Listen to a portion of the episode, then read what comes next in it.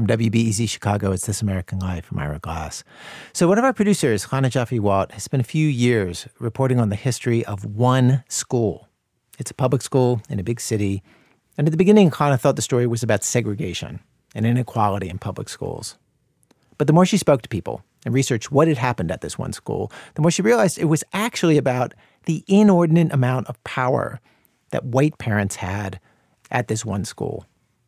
And she found so many stories there that we realized we couldn't fit it all into one episode of our program and that we would need to release it as its own little mini series podcast.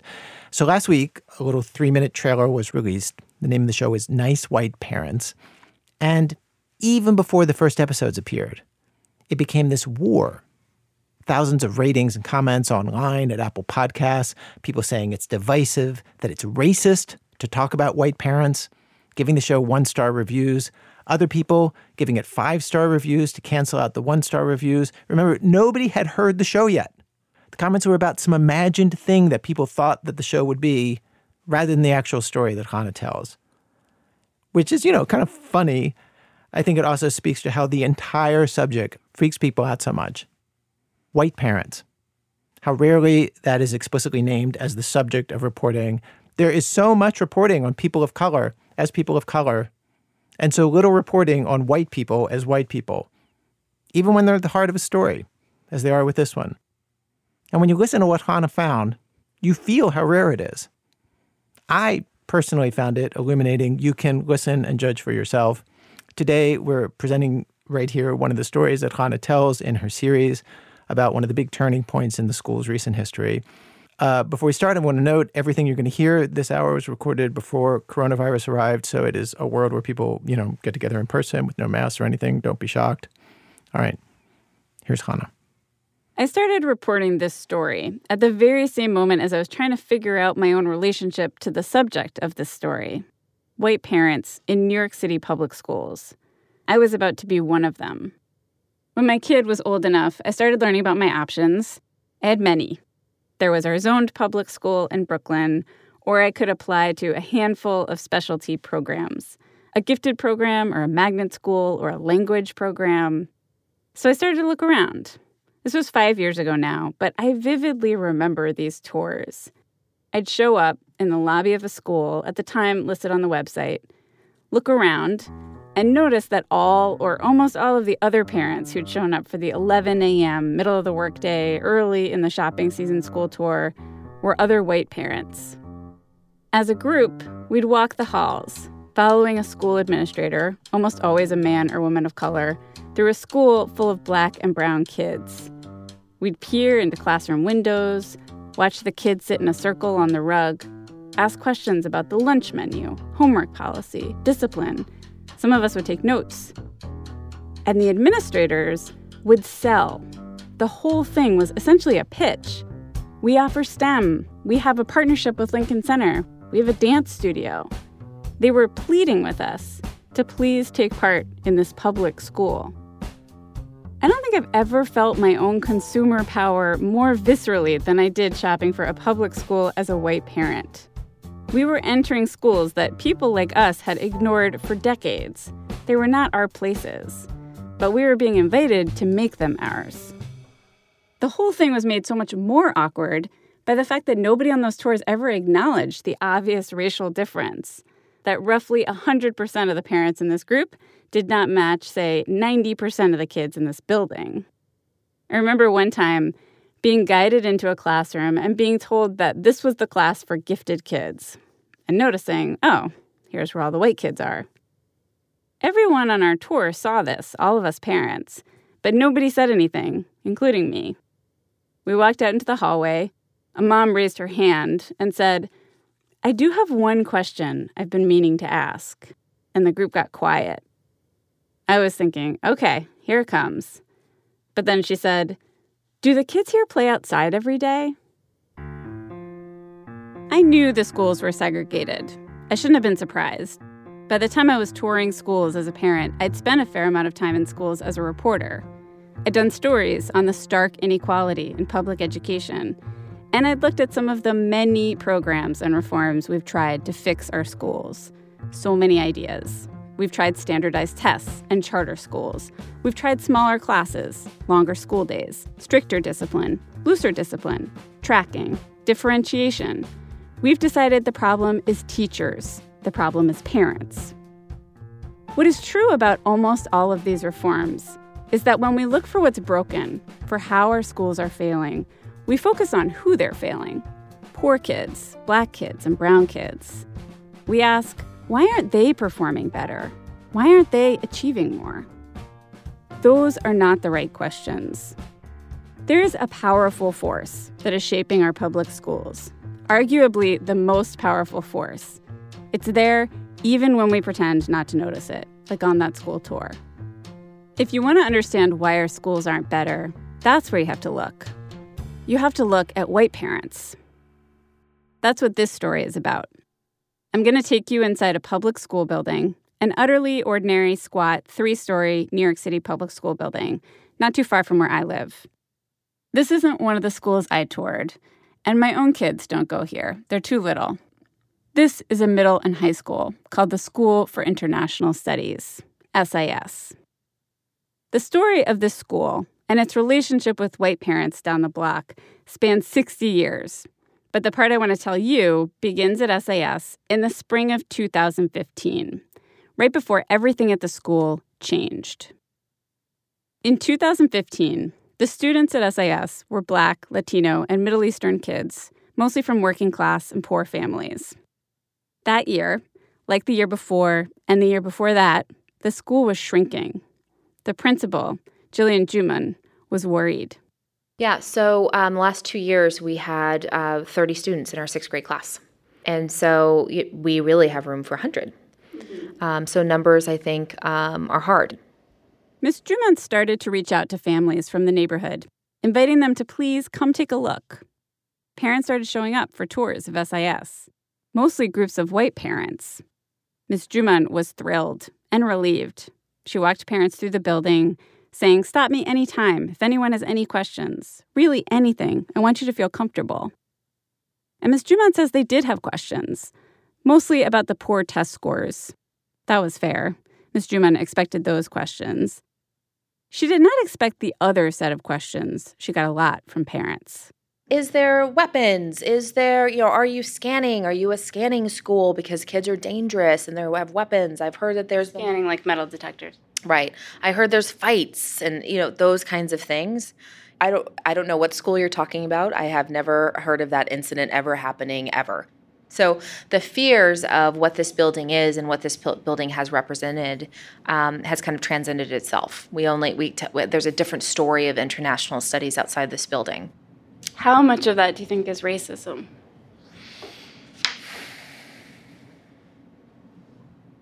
I think our entire society is fearful of the unknown. Excellent principal answer.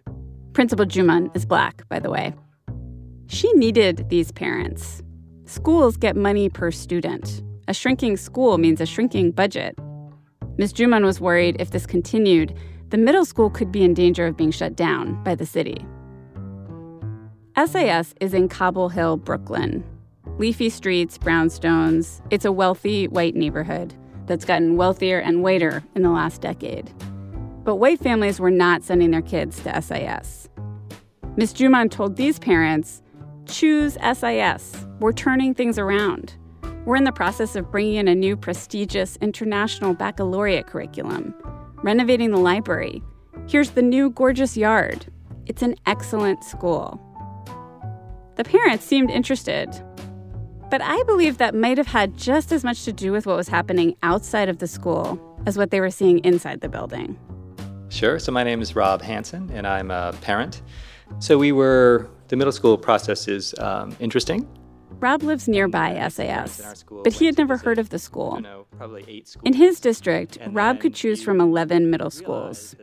The majority of white families sent their kids to the same three schools. Rob's white. Those were the schools he'd heard of. And those were the schools he toured. But they were packed. There were too many wealthy white families in the district to continue cramming into just three um, schools. there's a couple of citywide ones where we went and we stood online for like an hour, an hour and a half, and then joined in an, an auditorium full of parents, and then had them announce that they were accepting 15 students in the following in the coming class. And they'd been running tours all day. Most cities have some amount of school choice like this tours and options. New York City, though, is an amped up version of what happens elsewhere. The level of competition, the level of wealth, the diversity of people sorting into different schools, everything is more intense. Rob found this process frustrating. Although Rob is very even tempered, even when he's frustrated, he's Canadian. When he gets especially hot, he starts calling things interesting. And this whole middle school thing was very interesting. He asked other parents on school tours, What are we going to do? Someone said, Have you guys heard of SIS, that building down the block? Rob hadn't. The others hadn't. They decided to all go check it out together. I walked away, and lots of parents walked away from those tours thinking, oh, wow, you know, people are jamming up into some schools. And, and you're, you're leaving 60 or 70 seats empty, empty all year long. You have 30 kids, it doesn't, that's, you, you spread them out around, a, and that's a big school. Then all of a sudden you're sort of like, wait a second, what's, there's nobody here. As Rob toured SIS, he had an idea. That night, he emailed Principal Juman and he asked, would she be open to starting a dual language French program at SIS? They had one at the elementary school Rob's kids went to, and everyone loved it. Sure, Principal Juman was open. So Rob started spreading the word. SIS is starting a dual language French program. We should all go. Rob says there was interest, but a lot of people he talked to had this question Wait, are other people going? And then families have that kind of fear like, what if I'm you know, if I look around, nobody else came with me, and um, and I came for something that's not here because nobody. So it's a collective action problem. Wait, why is a collective act? Why why do you need a collective? Uh, just on the just on, I think overall there's a collective action issue, um, but if you're interested in this in part because of the French dual language part of it, um, if if you're the only one to show up, there's no French teacher for one student, but there's a program if 15 come, if 20 come. But we all have to then take one step forward at exactly the same time. The vision requires people to come. And what if nobody comes? When it came time to choose middle schools, parents were supposed to rank their top choices. Right before they did, before everyone chose their schools, Rob sent a survey out to the families he'd been talking to to try to ensure that a group of them would choose SIS together. It was a simple survey monkey, if enough people said yes, they'd rank SIS as one of their top picks, and they would be able to act as a collective. People said yes. The numbers were stunning. In 2014, there'd been 30 sixth graders at SIS. In 2015, there would be 103. That 200% increase was almost entirely white kids. Did you think about yourself as integrators? Or did you think about? No, uh, my pause was because I was trying to think uh, if that had gone through my mind, and no, no, the um, not integrators, um, participants in a school that was was going to hopefully be diverse. Um, but yeah, not I, that's not a framing or a, a, way of thinking about it that it would have occurred to me at the time.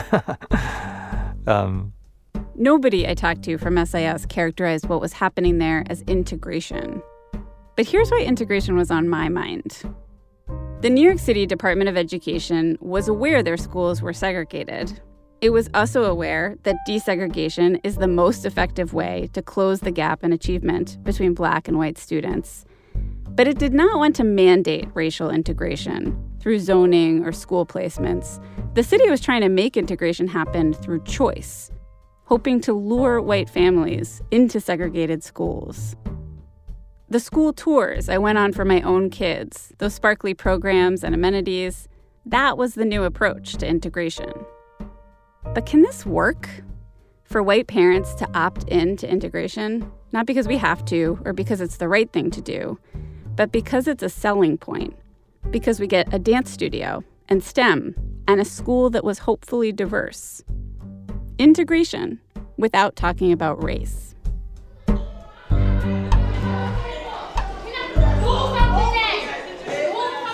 The kids at SIS, though, they did talk about race immediately. Fall 2015, the first few weeks of school, a senior named Kristen leans over to her classmate Chris and mumbles, There are a lot of white kids in the school. And Chris says, Oh, yeah, a teacher warned me about that over the summer.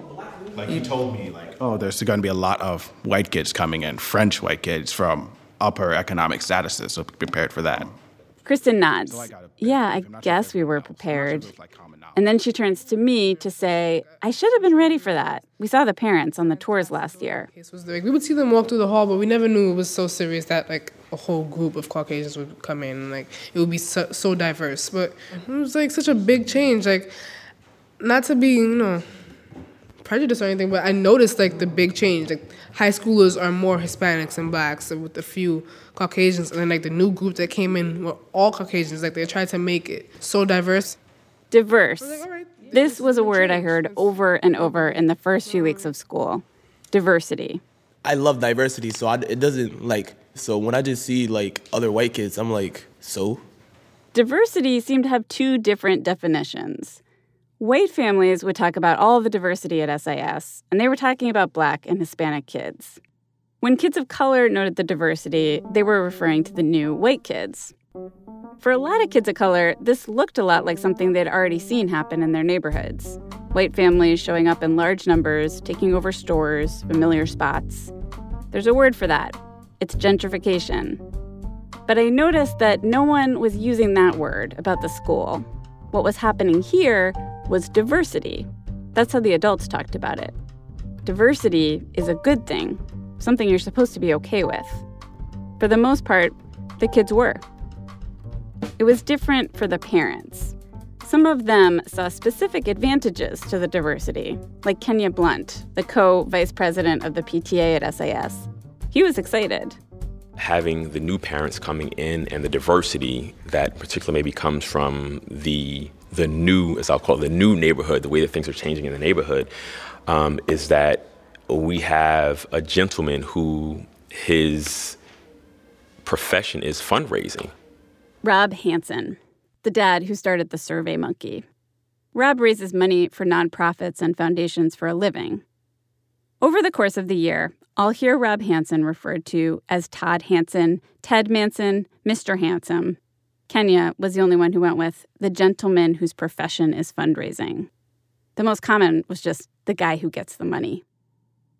Rob told the PTA he was eager to raise money for the school, to Kenya, this meant more resources at his own kid's school. His boys and all the kids could benefit. He has brought on the challenge and taken it upon himself to raise $50,000. Um, so, five zero with three zeros after that. Yes, $50,000, um, which again, this uh, again goes back to the whole, I'll say, uh, diversity thing and new people who are thinking outside the box. As our PTA, I don't think that we were thinking that big they were definitely not thinking that big because the PTA was run by Amy Hernandez and her co president, Susan Mosker. Amy is not a gentleman who fundraises, she's a social worker. The first time I met Amy, she was wearing a t shirt that said, I'm not spoiled. My husband just loves me. She's Puerto Rican, grew up in Brooklyn. Her husband, Maurice, is Puerto Rican and black and really does adore her. He grew up in Brooklyn too. They have one daughter, one pit bull, one Persian cat, and one school. I make it my business to stick myself in her school.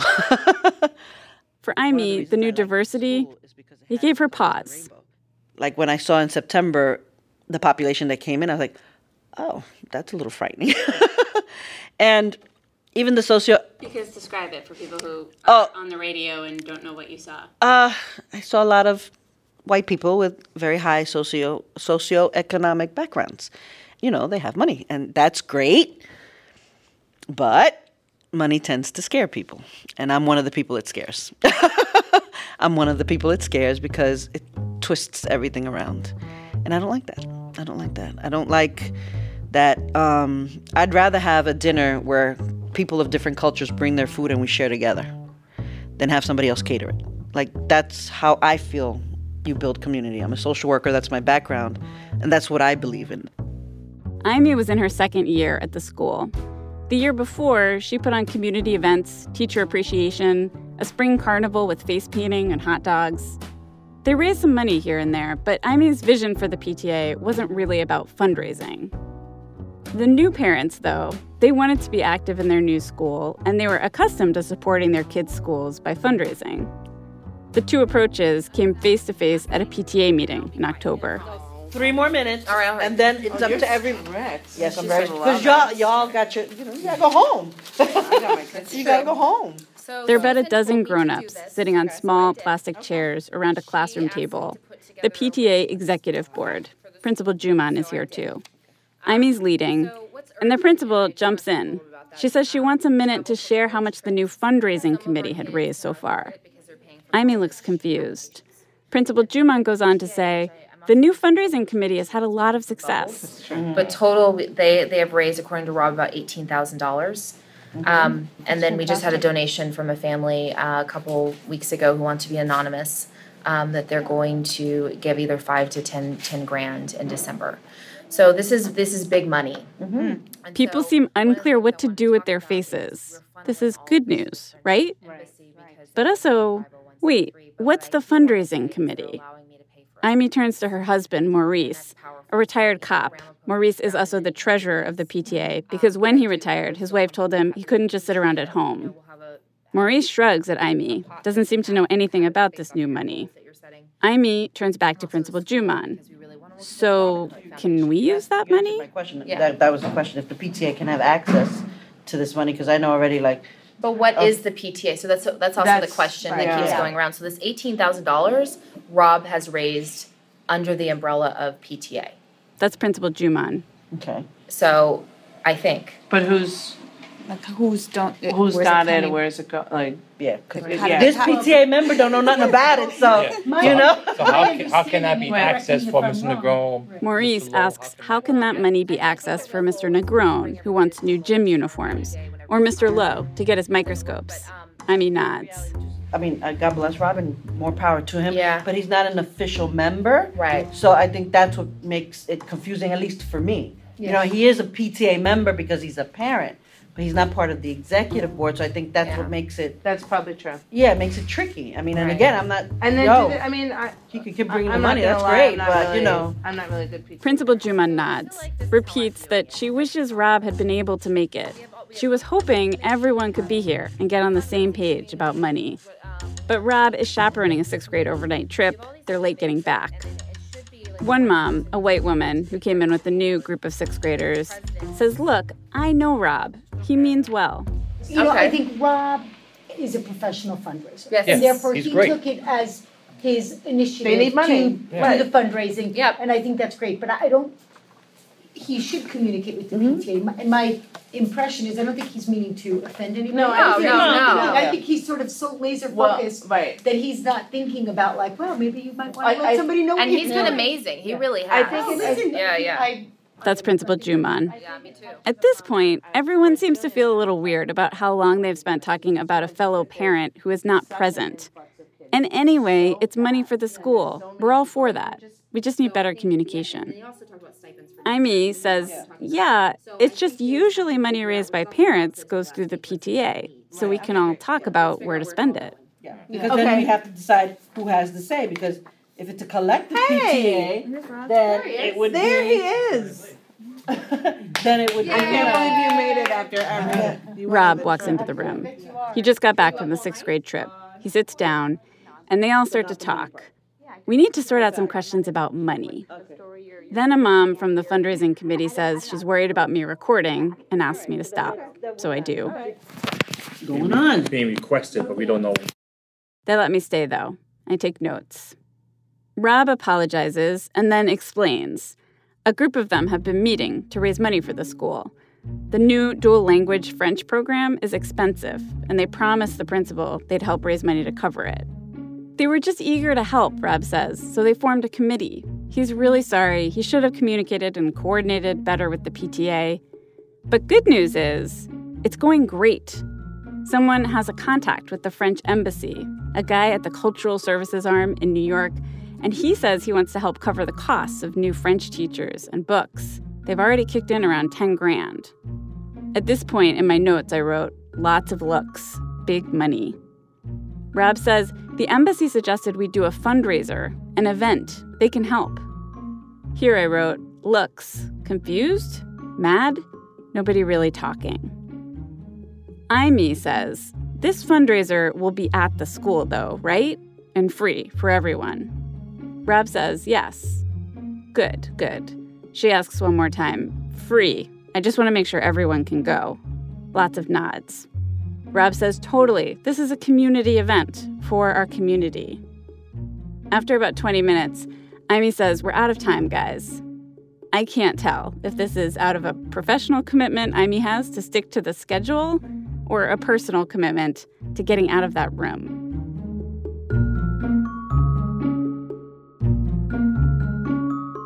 Before I came to SIS, I never thought much about the role of PTAs. Ever. At SIS early on, I had this feeling of, oh, a PTA is actually critical to the success of an integrated school. A PTA has a very simple democratic structure. Every parent has an equal vote. Smart. It's like a built in system to equalize power, to help them make a budget together, make decisions, set priorities, collectively. Or not. So we're lucky enough we have Rob here, who has really, you know, taken over fundraising and tried to bring it to the next level here at our here at our school. So, like, it's another PTA meeting, and the whole collective thing is not really happening. It seems like the new parents are still raising money separate from the PTA, and the communication problems do not seem to be resolved. And some of the new parents have an idea.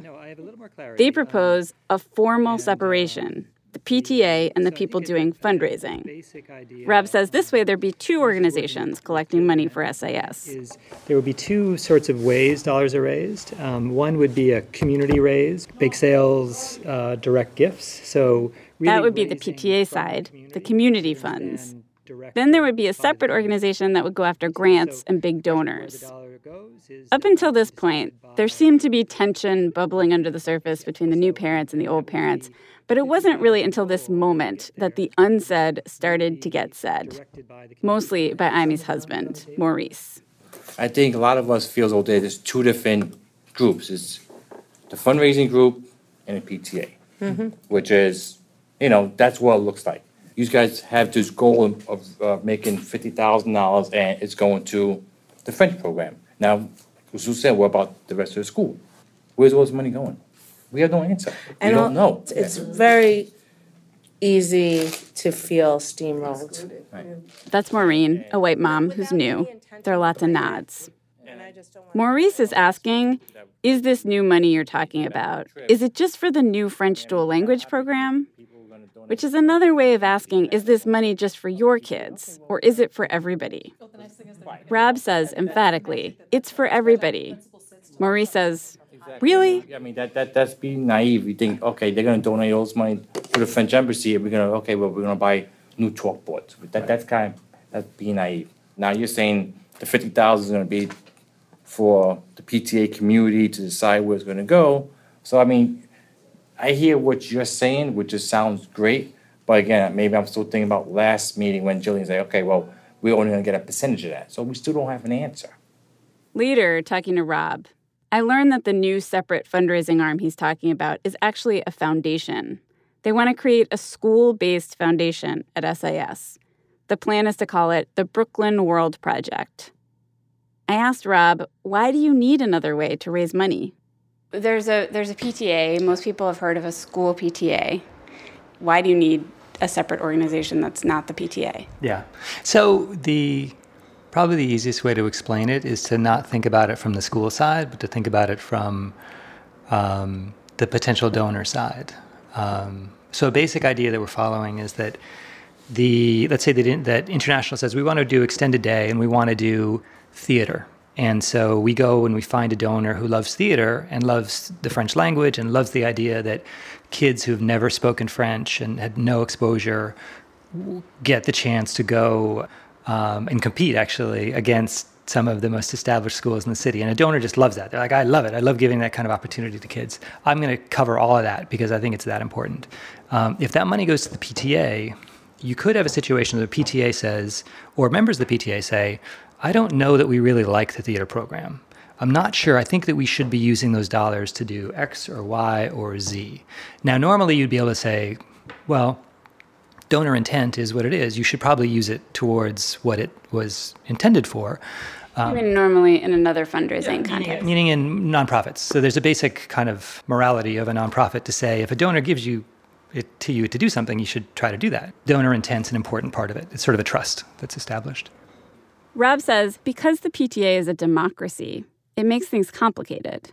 The very thing I saw as a strength of a PTA one parent, one vote to Rob, that's a problem for fundraising. Parents come and go and change their minds about what's important. A private donor wants stability. And Rob is trying to raise money for the kind of programming that was available at his son's wealthy elementary school. At that school, Rob was co president of the PTA, and the previous year, his PTA pulled in close to $800,000. $800,000. Money that paid for after school programming and ballroom dancing, chess, art, music, a garden. $800,000 for a school that is 75% white and serves a tiny fraction of the poor kids in the district. There aren't enough wealthy parents at SIS to raise that kind of money. That year, Rob helped raise $800,000 the SIS PTA raised 2000. So Rob was trying to be creative. A foundation was a way for his new school to catch up. The school leadership, the principal was behind the idea. Ms. Drummond told me she saw the foundation as a path to equity and access. More resources meant they'd be able to provide all kids with opportunities, like, say, a school trip to France. But the parent leadership, they found it annoying. Amy knew the new parents were trying to help the school, but she already liked the school. She felt like she was being saved against her will. Plus, they're new, she said. Shouldn't we be the ones helping them? She was fine with them bringing in ideas, but she didn't understand why they hadn't brought them to her first. They hadn't thought to consult her. She said to me multiple times, Why are they coming up with all these private plans and meeting in secret committees? You were pissed about that. Totally. Yeah. Because I wasn't involved. I mean, why were you angry about that? Because here I am trying to build something with the school. Why didn't you just involve me? Why didn't you just tell me about it? Like it felt like it was a secret. I don't know if it was or if it wasn't. I'm invested in the school. And clearly I've proven to you I'm invested in the school. And you couldn't tell us that you wanted to fundraise in a different way. Rob and the new parents did tell the principal that they wanted to fundraise in a different way. But Amy felt like, what about the rest of us? She felt like the PTA was ignored. At that last meeting, Amy went quiet. She told me she just felt enraged and then embarrassed for feeling so enraged. I guess I just threw a tantrum. and I just didn't want to be a part of it, which is not right. But I think, again, in the moment, I just felt like you know, I was hurt. Did you throw? T- was the tantrum the thing I saw? Because that did not seem like a tantrum. That was no, that was not a tantrum. I could have been a lot worse, and I was really, really trying to restrain myself.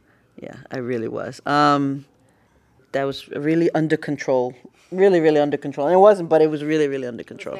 I asked, was there another time? Tantrum? Yeah, at home with my husband. That's when I threw my tantrum. So it was tense among the parents. But this is a school for children. Did it matter if the adults were not getting along or who controlled which pot of money? Yes. Yes, it did. That's coming up after the break from WBEZ Chicago when our program continues. This American Life from Ira Glass. Today's program, Nice White Parents. Chana Joffe-Walt is telling the story of parents and their influence over the workings of one public school a public school in Brooklyn called SIS, the School for International Studies.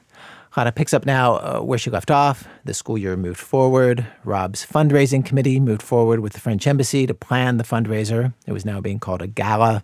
The PTA moved forward with parent volunteers to plan a spring carnival. It was being called the Spring Carnival. Quiet resentments locked in place. Here's Chana.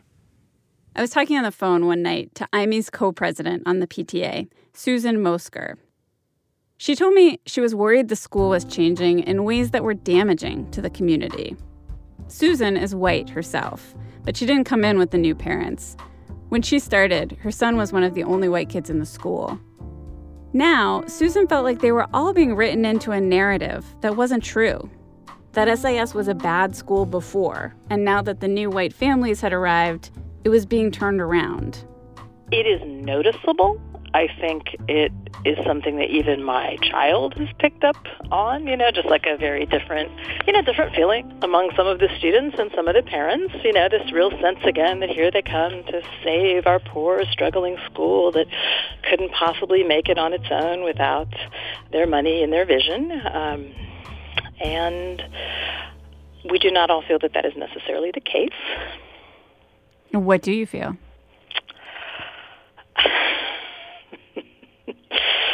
Uh, this was a long conversation. The upshot she's not happy with the way the new parents are behaving. It was true, a new narrative was taking hold at SIS. It's not like the kids were talking about it all the time, but it was in the air. And the kids were starting to pick up on who was valued and why. In the cafeteria, I'd hear middle schoolers saying, the French kids could kill someone and they get away with it. Upstairs in the high school, I'd hear kids complain all the attention has shifted to the new middle schoolers. We're being pushed aside. And down in the library, I met three sixth grade boys, white boys, new to SIS. They're sweaty from playing soccer and looking very small against their huge backpacks. These boys, even at 11 years old, they've absorbed the same messages that SIS wasn't so good before. It was a bad school the kids wouldn't pay attention and they had like gotta like zone out every little thing and i bet they learned very little. And now, now with this now this generation with us i think we're doing a lot better and i think that we're learning at a much faster pace. He and his friends they've turned the school around. That's what he's learning it's gonna be one of like the top choices like already in like the book like like when you're applying to middle schools you get like a book sort of like on statuses and stuff. And i think this school is actually like really high up in the statuses. Nobody calls it the book on statuses. They call it a directory of schools with info like enrollment numbers for different schools test scores and special programs.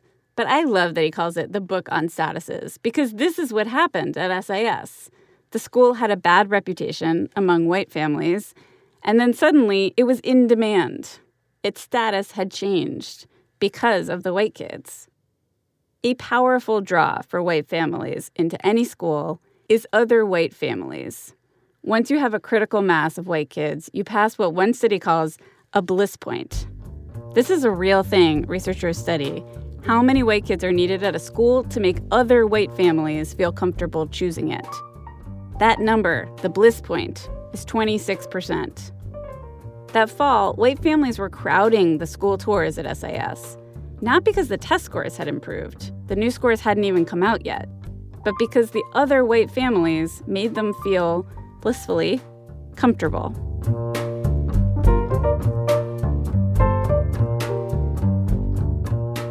Of course, the thing that made the new white parents comfortable coming to SIS in the first place was the promise of a French program.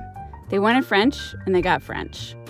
So now all the 6th, 7th, 8th, and ninth graders are learning French. It wasn't a true dual language program where kids learned in French for half the day or whatever. That first year, most of the French was happening in the after school program. You sign up for regular after school stuff like culinary or soccer or drama, and it would be conducted in French. Hey, s'il vous plaît, hey, everybody, you have to listen, okay? We're in the auditorium, and it's sweet. The kids are on stage rehearsing this play they wrote in French. It looks like they're having fun. But I couldn't help feeling like there's something off balance about this. Most of the kids doing this drama program seem to be native French speakers, but not all. A sixth grader named Maya is standing to the side of the stage, script in hand, waiting for her line. For me, it's like a bit weird because I have no idea what they're saying. Yeah. Really? Even even in the play that you've been practicing, you don't know what they're saying? Yeah, I don't know what they're saying So You have translations of the script. Yeah, but like sometimes when a teacher talks in French to the class, I don't understand. And do you figure it out or is it like confusing? Confusing. Still, she's excited. She's grinning, watching the other kids on stage. She's hanging out with her friend Constance. Maya gets up to deliver her lines. Oh, you did the wrong line. Yeah. Wait, what? Uh, en fait, That's c'est, you just say à genoux and then à genoux is after, uh, je vous dis after. Constance, a native French speaker, tells Maya, You said the wrong thing. Constance corrects her, pronounces it for her. Okay. Um, uh, à genoux. À genoux. But it's okay. Yeah, because it's like I can't see it. that well. Maya says, I can't. And her friend says, I'll do it for you. Okay, I'll just. Yeah, uh, you do it. À genoux, je vous dis. Learning another language is not new to Maya. My dad speaks Arabic and my mom's Turkish. Uh huh. And now you're learning French. Yes. So confusing. Three languages at the same time. Yeah.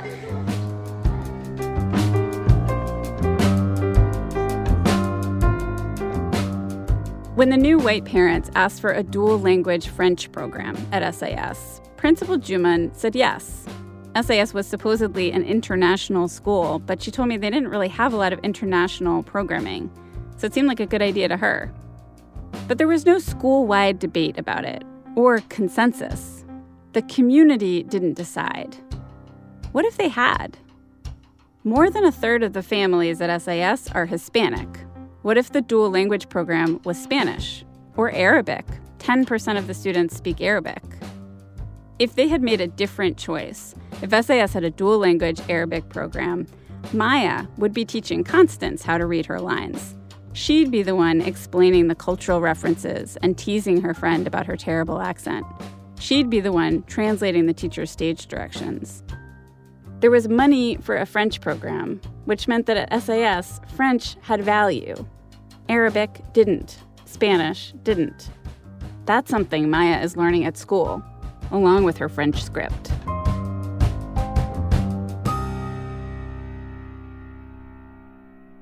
From the very beginning, Amy and the others had insisted on three things from the new parents and the fundraising committee that the gala fundraiser they were planning with the French embassy would number one, be open to everyone, number two, take place at the school, and number three, be free. Then, four weeks before the gala, the PTA asked for an update. And a parent named Deb showed up, a mom to a new sixth grader, part of Rob's fundraising committee. So I will start with the fact that I had a nice conversation with Fa- Fabrice. Fabrice. Is it Fabrice? Fabrice, yeah. Deb volunteered early on to help organize the party. And she tells everyone I met with our partner, Fabrice, at the French embassy. And the event can't be at the school. The embassy won't be able to draw their supporters to Brooklyn. It'll be at the Cultural Services Building on the Upper East Side, Manhattan, 45 minutes away. I apologize if I'm saying things you guys already know, but I didn't know some of this info, so it was good. But the event is really, it's their event. It's not really our event. Oh. It's their event. That's Susan with the O. Maurice leans forward, elbows on the table. Amy is not here. She knew the meeting would be almost entirely about fundraising, and she's sitting this one out. Maurice is now concentrating on Rob, who turns to Deb and says, In what sense is it their event? They make the rules, she says. With our input, but there are certain things that are not flexible. The biggest thing is nobody will be allowed in at the door. You have to be on a list. Oh. You have to RSVP, you have to be on the list, all names. Security. It's a government building, after all. He sends out the invitation to 22,000 people on his mailing list. So now making it a free event is a problem because now we're inviting 22,000 people for free to drink wine and eat food that may not have any interest in us. So we thought the best thing to do would be a suggested donation. Can Can't I give a- afford to can I go. give a variant on that? Yeah. Um, That's Rob asking to give a variant, which is how about we have a separate invitation for our people that doesn't ask for any money? Rob seems to be picking up on the instant irritation in this room. And he's adding many variants to Deb's report. It's either a modified version or just a clarity that that everybody in this community. He won't. There'll be one invite. It will say the same thing. That's what I suggested. I suggested fifty dollars on, a head on, for on. outside. Okay. Even if we simply put cover note saying no no charge, you know, we want you to come join us, our community. Right, but on the invite, it will say suggested donation. Then if you want to, however we want to forward it, we can say that. But they will only do one invite. Deb hasn't been able to make previous PTA meetings. So all Deb knows is she got an email from the fundraising committee at our kid's new school, which she assumed was part of the PTA. She's volunteering her time, a ton of her time, to organize a huge event. She does not understand that the email list she's on is for a separate fundraising committee that just became even more unpopular with the official PTA leadership. I think I stopped moving watching Deb. It's so tense. She's like a porcupine who's just wandered into a balloon store. They're serving wine, water, and then French hors d'oeuvres. As far as the auction, uh, we have a couple of cleanses, we have restaurants, we have a soccer camp, we have vacation rental in California, we got a couple hair salons. Very few from the community here. And that's really what I wanted to talk about. A few Um, from the parent community or yeah. the geographic community? parent community and geographic community. Deb says at her kids' elementary school, they got a lot more donated items from parents. She tells the room, you can ask at the restaurants you go to if they do gift certificates, the salon, your employers. You'd be surprised what people can offer. Just ask. You know then that's what i do with like my friends. And my most of my friends though you know they're all in other schools. I'm just new here. I don't really know many people. So the only people i've been able to reach out to are the 36 on rob's email list. And then and uh, a quarter of them gave uh, donated something already like found something. So i'm telling you that house in sonoma county is gorgeous. Four bedroom three bath beautiful I think about a PTA meeting a few months before where I watched Amy gently explain to one of the new parents why it might be hard for some families to throw in $5 for classroom supplies. That even being asked to donate can feel alienating. Some people in this room seem to be experiencing this whole thing as a routine update about public school volunteering. Others look like someone who's walked into the wrong room and is now looking around to the friends they came with for affirmation. We're in the wrong room, right? How do we get out? Usually I get more tickets to shows, games, things. Like I've gotten Broadway tickets, but I haven't gotten anything in the ticket arena. Knicks. Um, I have a contact with the Nets. I- I'm willing to reach out. Nets, Barclays. yeah. They always go. Everybody wants to go to a game. There's always somebody, and they also make great Christmas gifts. And that's the other thing where we're lacking is actual items. Um, we used to have a parent, well, we still have the parent, but um, she's not in my school, um, that worked at Tiffany. And we always had some beautiful Tiffany pieces or, you know, Coach bag, some products, makes it look nice.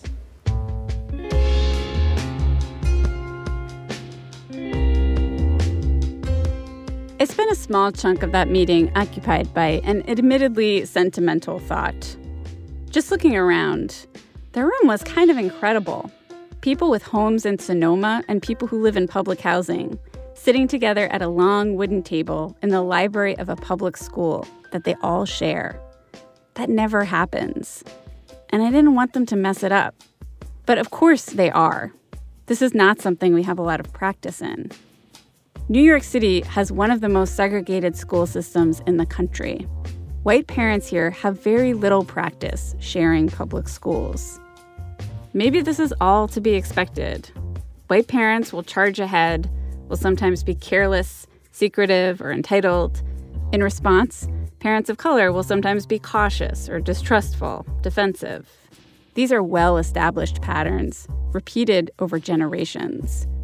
It's easier for us to continue operating on separate tracks because it's what we already know how to do.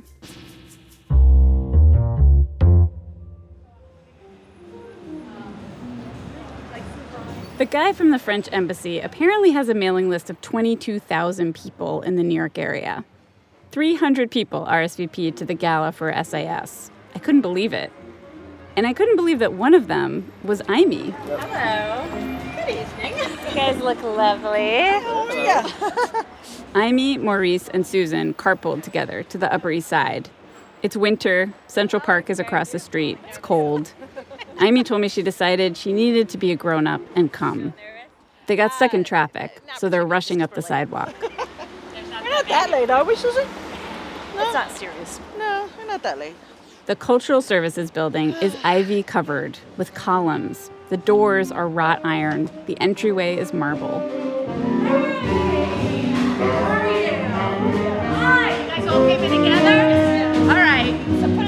A huge marble staircase winds up the side of the room. Later, I look up the architectural style Italian Renaissance, Palazzo style. It's a palace. There are people milling, sampling 17 different cheeses. I don't recognize anyone else from the school.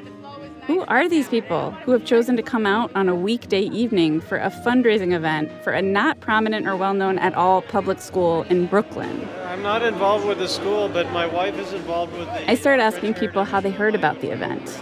And what brought you here tonight? Actually, an invitation by my wonderful French professor.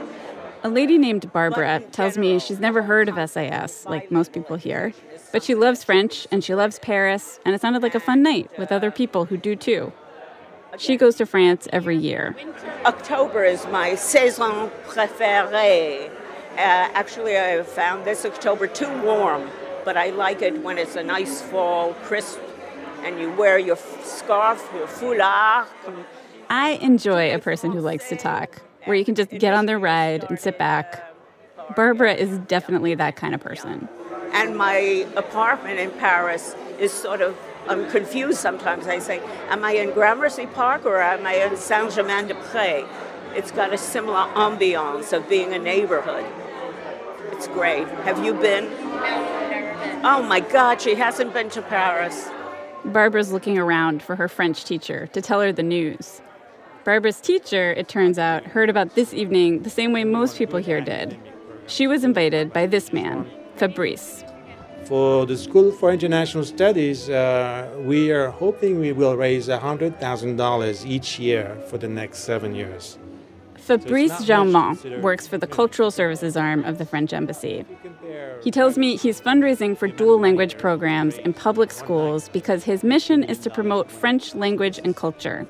He called it soft power, which I was kind of surprised he said out loud, since I associate that with something we do in developing countries, not something you're allowed to do in American public schools. After Fabrice and I talked, I walked into the main room and immediately saw Maurice. Maurice was so skeptical of this whole embassy thing. But there he is at a table selling raffle tickets next to Amy, cheerfully raising money for a program neither of them ever wanted at their school. We are raffling off um, two airline tickets to France. One blue ticket's gonna win. It could be yours.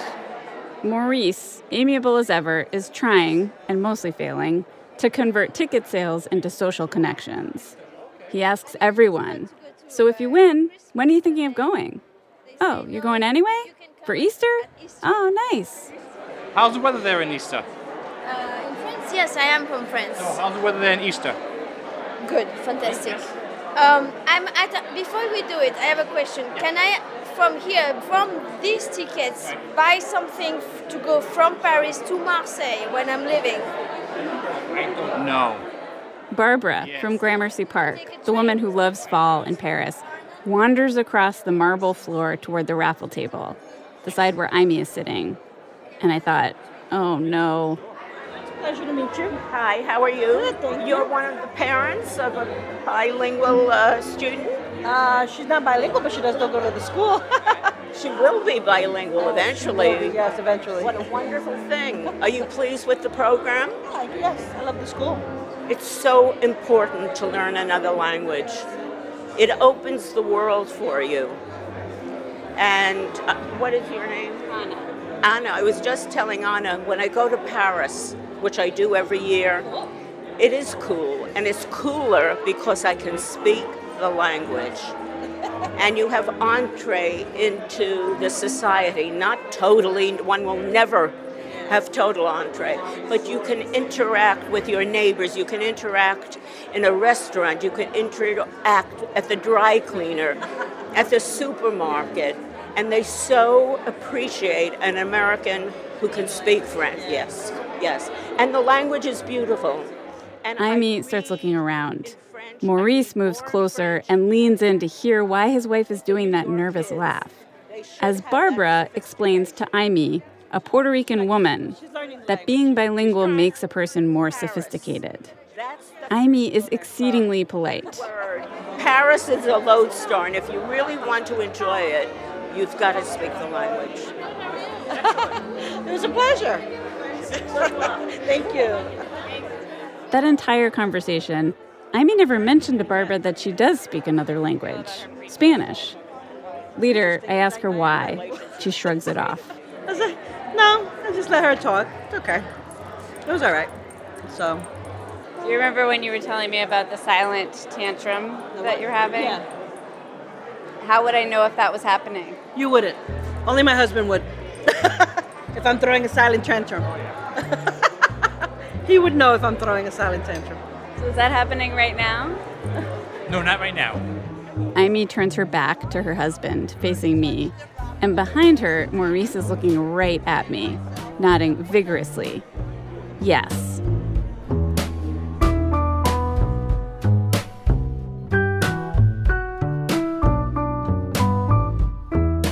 So here we were in our fancy clothes on the Upper East Side of Manhattan, raising money for a French program at an utterly normal Brooklyn public school. That was already weird. But the toasts, the toasts were when the cognitive dissonance of the evening really kicked in for me. Fabrice steps up onto the marble staircase and clinks his glass, announces it's time to celebrate what we've created and raise some money. It takes a village. It takes a dedicated principal. She's here with us. It takes, yes, yes, yes. Fabrice hands the mic to Principal Juman. Hi! It's so nice to see all of you. And I think, you know, the number one thing is I think all of us standing here believe in public education and believe that all students, yes. One by one, people are talking about equality and diversity and community and the meaning of public education. Here, at the Cultural Services Palatial Palace, full of white people. So I went on the sixth grade trip. Um, 11 year olds going overnight trip um, up into the Catskills. I would not recommend doing that. Um, so Rob gives a toast about that time he went on the overnight trip. It starts off okay, but then veers into strange and sort of cringy territory. He's on a ropes course, 40 feet up, looking down. Um, below me were, was that diverse group of kids. They were diverse kids belaying me, making sure that I, when I jumped, that they would actually cushion my fall. That day, each of those kids was going to climb up that pole and was going to have the same opportunity and the same challenge. And it made me think that that's what this school is about. It's about the opportunity to do the International Baccalaureate, the challenge of it. It's about the opportunity to explore French and the challenge of it for all kids. You know, and, and, and I agree with Rob. It's great to give kids equal access to opportunity. But what they're being given access to are the opportunities that Rob and the other white parents care about. Downstairs, I find Susan, Amy's PTA co president, on a bench by herself. She's near the band, drinking wine, looking a little dumbstruck. I ask if she's okay. This is something else, she says. And then she adds, It's just hard to explain how this is a public school fundraiser.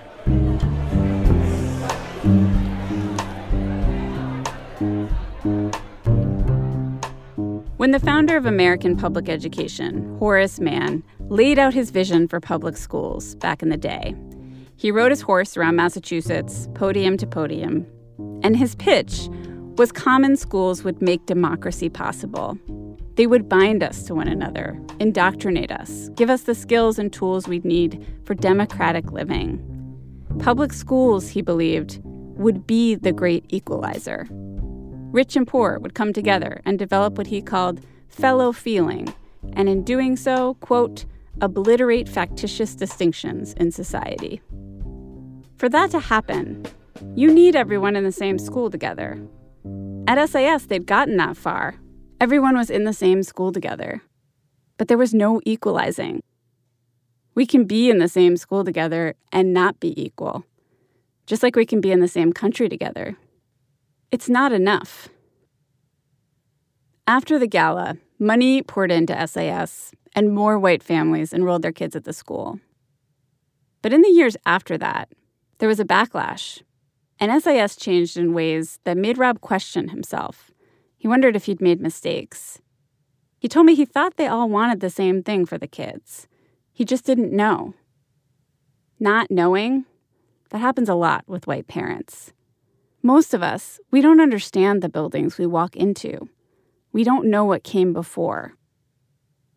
I looked into the history of this school, and I learned that this wasn't the first time white parents showed up here. White parents have been involved all along, all the way back to the very beginning of this school, half a century ago, doing the same kinds of things I'd just seen. It happens again and again white parents wielding their power without even noticing. Like a guy wandering through a crowded store with a huge backpack, knocking things over every time he turns.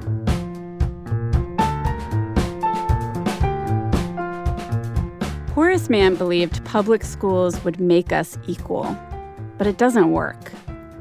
I'm not sure how to fix that. But I want to lay out the story, the whole story, of this one American public school. Because what I am sure of is that in order to address inequality in our public schools, we are going to need a shared sense of reality. At the very least, it's a place to start.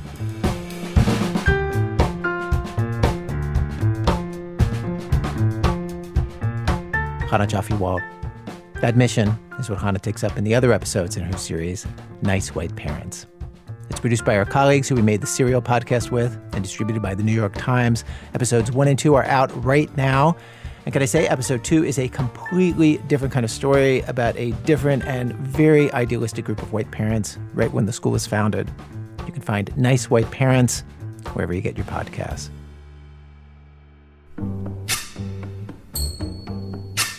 Quand le soir allume un million d'étoiles, quand la lune se balance au ciel pâle. Well, our episode today was produced by Julie Snyder, with editing by Sarah Koenig, Neil Drumming, and me, editorial consulting from Rachel Lissy and Eve Ewing, fact checking by Ben Phelan. Stowe Nelson mixed the show. Special thanks today to Nikole Hannah Jones, Scott Sargrid, Jackie Carrier, and Lenny Garcia. Lily Sullivan figured out how to fit their show into an episode of our show, with production help from Matt Tierney and Catherine Raimondo. This American Life is delivered to public radio stations by PRX, the Public Radio Exchange. Thanks as always to our program's co-founder, Mr. Torey Malatia. You know, on his vacation, he spotted some dolphins, but dude, don't get him started on dolphins. He is not into them. For me, it's like a bit weird because I have no idea what they're saying. Yeah. I'm Ira Glass. Back next week with more stories of this American life. Oh, bien, bien